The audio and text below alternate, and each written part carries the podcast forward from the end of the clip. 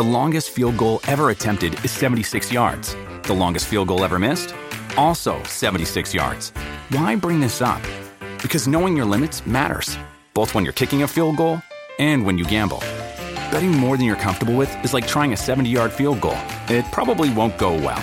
So set a limit when you gamble and stick to it. Want more helpful tips like this? Go to keepitfunohio.com for games, quizzes, and lots of ways to keep your gambling from getting out of hand.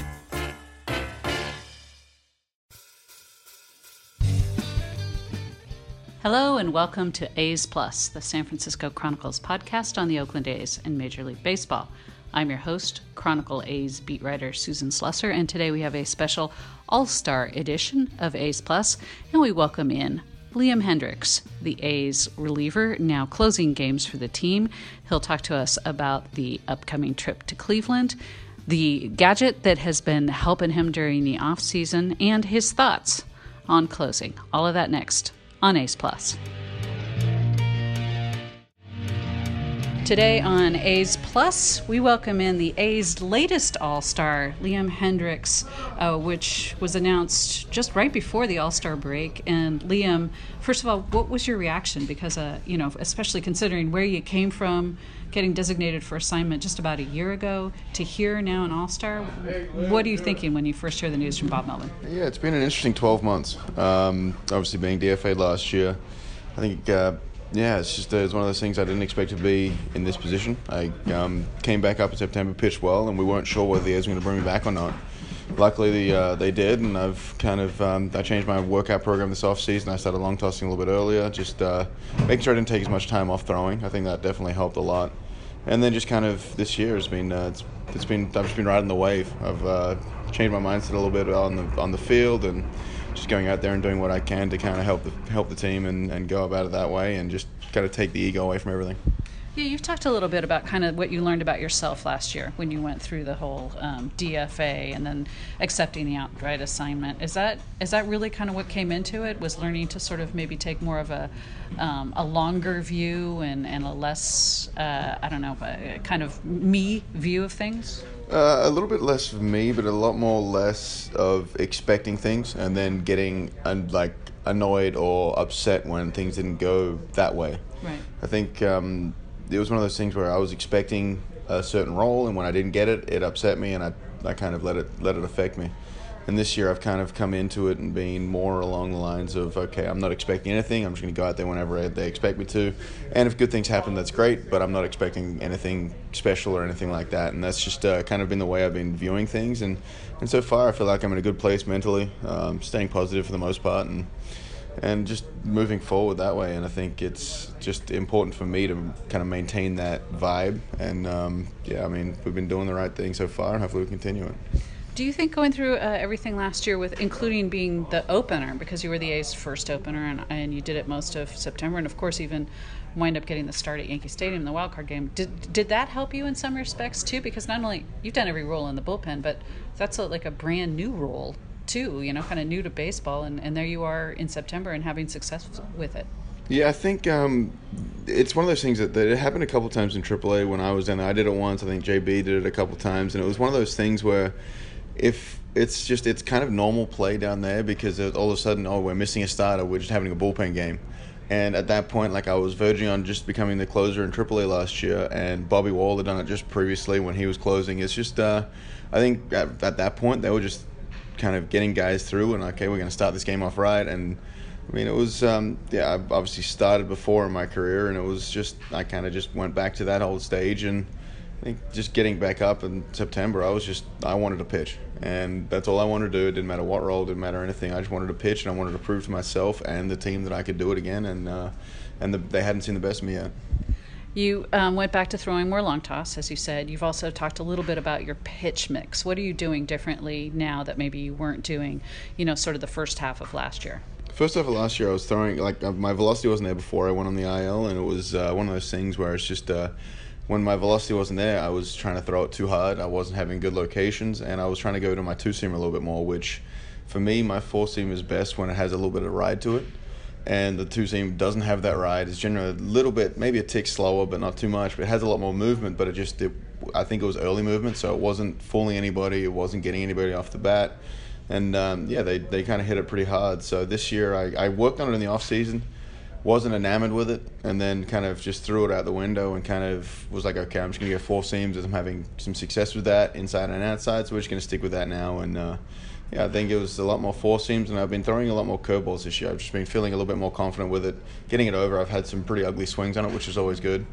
Um, location still isn't great because I tend to bounce a lot of them on the grass still, but um, yeah, it's one of those things. The more I throw it, I think the more comfortable I'm going to get with able to like making sure I don't throw it with too much conviction. I'm not trying to trying to make it the best pitch ever and bounce it too far in front of the plate. So I've had some good ones and I've had some bad ones, but I mean I just need to keep throwing it and just get that kind of uh, that feeling for it. Did someone suggest that, or did you just kind of start messing around with it a little bit more and think, oh, I, maybe I need to incorporate this a little bit more than I have? Uh, so I used I changed my grip last year when I was talking to Danny Coulombe. So I just changed my grip. I think going down to Triple I started throwing a little bit more of them down there. But um, yeah, it wasn't until this off season where I kind of I bought a Rapsodo this off season to try and help kind of just gain some grasp on things and how the ball's coming out and all of this and I think just throwing it then, I felt like I had some good some good feeling for it. And then spring training this year was actually the big eye opener because I had I went down to the minor league side, had some ABs again, or threw a couple of innings, and Ramon Laureano took a couple of at bats, and I threw him three or four curveballs, and afterwards he was telling me like that's that's the pitch you need to throw more than anything. Wow. So just hearing that is uh, from a big league hitter is, is always nice, but being able to just have a little bit of feeling for it, like I'm now it's just a matter of I, I started using it to get off my slider. Just had a little bit slower a little bit more of a break but since then it's kind of it's been 85 86 when my slider's been anywhere from 87 to 91 so it's kind of the speed differential is relatively non-existent right now but it's one of those things where it adds a little bit more movement and just adds a different look to a hitter. So i can take him off my slider or just add something a little bit with a bigger break so you bought your own Rapsodo, and I, know for listeners that um, aren't familiar with it, it's the, sort of the latest technology. It shows things like spin rate and you know obviously velocity, things like that. Uh, as a pitcher, that seems like that could be pretty fun to have, and also maybe a little dangerous. Did you like mess around with it? What did what did you do? Yeah, it's a little daunting looking at some of the statistics. Like I'm not a big guy in spin rate because um, like you look at my spin metrics and stuff like that. My fastball's slightly above average, not great. Uh, my curveball's well below average spin rate wise but I've been having good swings on it. For me, it's more spin axis on my fastball, which means that um, end over end, like 12 to 6, it's a. Um, it, that's 100%. And so, like, you want, as a four seam guy, you want your fastball to be as close to 100% as you can because that just means it has a little bit of life and it, it kind of stays on that same plane rather than dying a little bit like some guys do. So it's just, um, yeah, that was the one that I was looking at. I was just making sure I had, like, velocity and stuff this off season and and just little things, little tweaks that I look at specifically. I mean, each guy has their own things they look at, but yeah, I try and stay away from spin rate because it's still kind of up in the air about what what clarifies is good. So.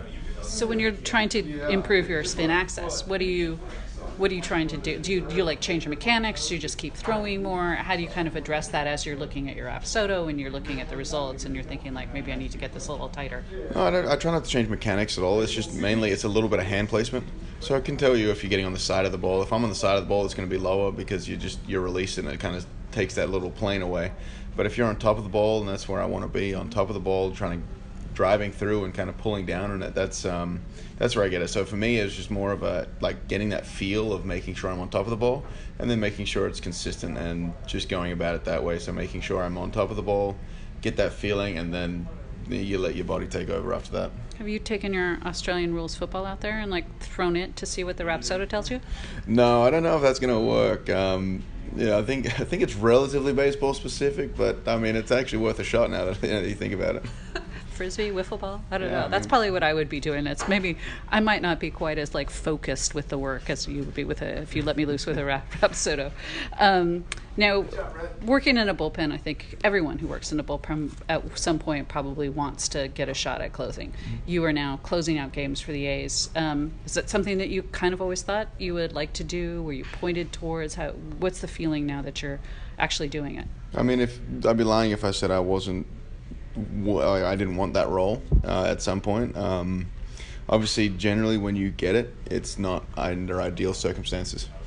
Uh, I came over in a trade after the 2015 season. They said, "Hey, you're going to be a setup guy," kind of thing, and I think that was wanting to be there was kind of started the downfall a little bit for me, where I started being like, "No, no, no, I that's what they told me. That's what I'm getting. I'm, it doesn't matter how anything else goes." And I kind of got into that little bit of a mindset. But this year, it's um, it's been one of those things where I'm not concerned with what role I've got. Like, yeah, I'm throwing the ninth inning right now, but let's be honest, I'm just a placeholder until Blake gets a couple good outings under his belt, and then he'll be right back there. He deserves it after last year, and he deserves it after the first little bit. I mean, you can't take a guy, can't take a guy's job away from him when he's been that good for that long after a few bad outings. So I'm just a placeholder and waiting for him to get back, and and yeah, I'm not worried about it. No, he's going to come in, and I mean, our pen is the best when when Blake Treinen is the closer, and that's that's not an issue.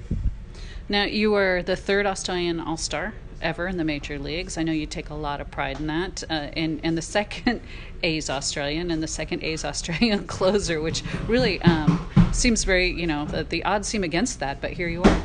Yeah, I mean, uh, when you think about it, it's we've had three, and two of them have been from the same position on the same team, and that's uh, that's pretty remarkable when you think about it that way. But yeah, but it's it's it's still a surreal experience for me. I'm just excited to kind of get it out of the way and seeing how it goes, and I'm just be a part of it and all the cool stuff that goes along with it. Obviously, I'm excited for that. I want the jerseys. Of course, I get the year that they've got sleeveless jerseys apparently, so that should be fun. I'm, I'm not a big sleeveless guy, uh, but show up the guns. I mean, I like tight undershirts, but I like the fact that I got a baggy sleeve over the end of it.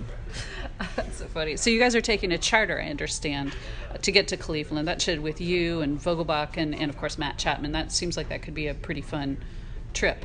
Uh, yeah, so this is the um, this is the second time I'll be taking a chartered flight to an All Star game. The first one was in AAA because uh, the owners of the Buffalo Bisons, which was the AAA affiliate at the time, uh, they are called the Rich family. That's their surname, but they had three jets, I think, themselves. So actually and rich. so they took yeah they took care of it and they did it that way. Uh, this is just a circumstantial uh, circumstance thing because we're in Seattle going to Cleveland and there's legitimately no flights out. We if we took a red eye, we'd get there at ten o'clock tomorrow on Monday morning, and that's just one of the things. It's just you can't do that. We're gonna have to be there, and like we're gonna miss half the stuff. We're still missing a lot of the parties on Sunday night, which is unfortunate, but there's just nothing we can do really. So it's uh, yeah, they they were lucky. We were lucky enough for them to hook something up for us, and uh, it should be an interesting flight. Like it's a seven seater plane, and I'm lucky number seven on there. My wife's flying up from Oakland. She didn't come on this trip, but she's flying from Oakland to Cleveland. She actually beats me there, so she can enjoy the festivities. Oh, well, that's but, good. As long yeah. as Kristi gets to go to the parties, that's that's awesome. exactly right. But she's been chewing some some of the other wives who've been there before heads off. So like Amber Alonso, Yonder Alonso's wife, and Yainee Machado, Manny's wife.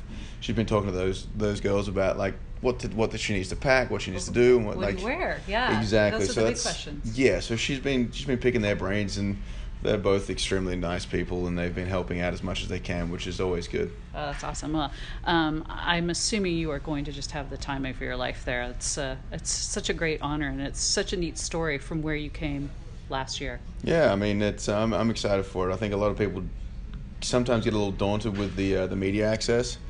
I don't think that really affects me too much. I, mean, I like no, to talk enough. Talker, yeah. I like to talk enough. It's just if whether they run out of tape now, but. Um, you know, I'm excited. I'm excited for the experience. I'm excited for the hopeful, hopefully the platform this brings to Australian baseball, and and, and also the stuff that Kristi and I do off the field. I think it's uh, any chance we get to kind of promote all that stuff is huge for us. Yeah, for for listeners that don't know, Kristi and Liam are big into animal rights, and uh, you've recently added an anti-bullying campaign to some of your charitable efforts, and I know you're also doing a lot in the Oakland community too. Yeah, so we've uh, we do a lot with animal rescue. We deal with ARF out in uh, out in the Bay Area. We deal with Players for Pits in the Chicago area and uh, Mission Canine out of Houston. But then uh, we also just pretty much donate to any any charity, any animal charity we get a chance to. And um, yeah, we're doing a cyberbullying campaign this year after personal experiences that we've experienced, and and we also are doing a uh, thing through No Kid Hungry, which is uh, taking care of some of the needs of kids in school and making sure that they're fed during the weekend after after school's finished. Oh, that's wonderful. So, anyone listening that wants to look those up, please donate uh, maybe a little something in honor of Liam making the All Star team. Liam Hendriks, thanks so much for joining us on A's Plus. Thank you for having me. I appreciate it. Our thanks again to Liam Hendriks for joining us on A's Plus. Our producers today were King Kaufman and Libby Coleman. We will be back later in the week with more A's Plus, a combo podcast with a giant splash for At the All Star Break. Thanks for listening. A's Plus is part of the San Francisco Chronicle Podcast Network. Audrey Cooper is the editor in chief. If you like this show, we'd love it if you'd subscribe to it wherever you get your podcasts. And if you've got a minute to give us a quick review, that helps us build our audience so we can keep growing. Follow me on Twitter at Susan Slusser. Support A's Plus and a lot of great journalism with a subscription to the San Francisco Chronicle. There are print and digital editions. Find out more at sanfranciscochronicle.com slash subscribe.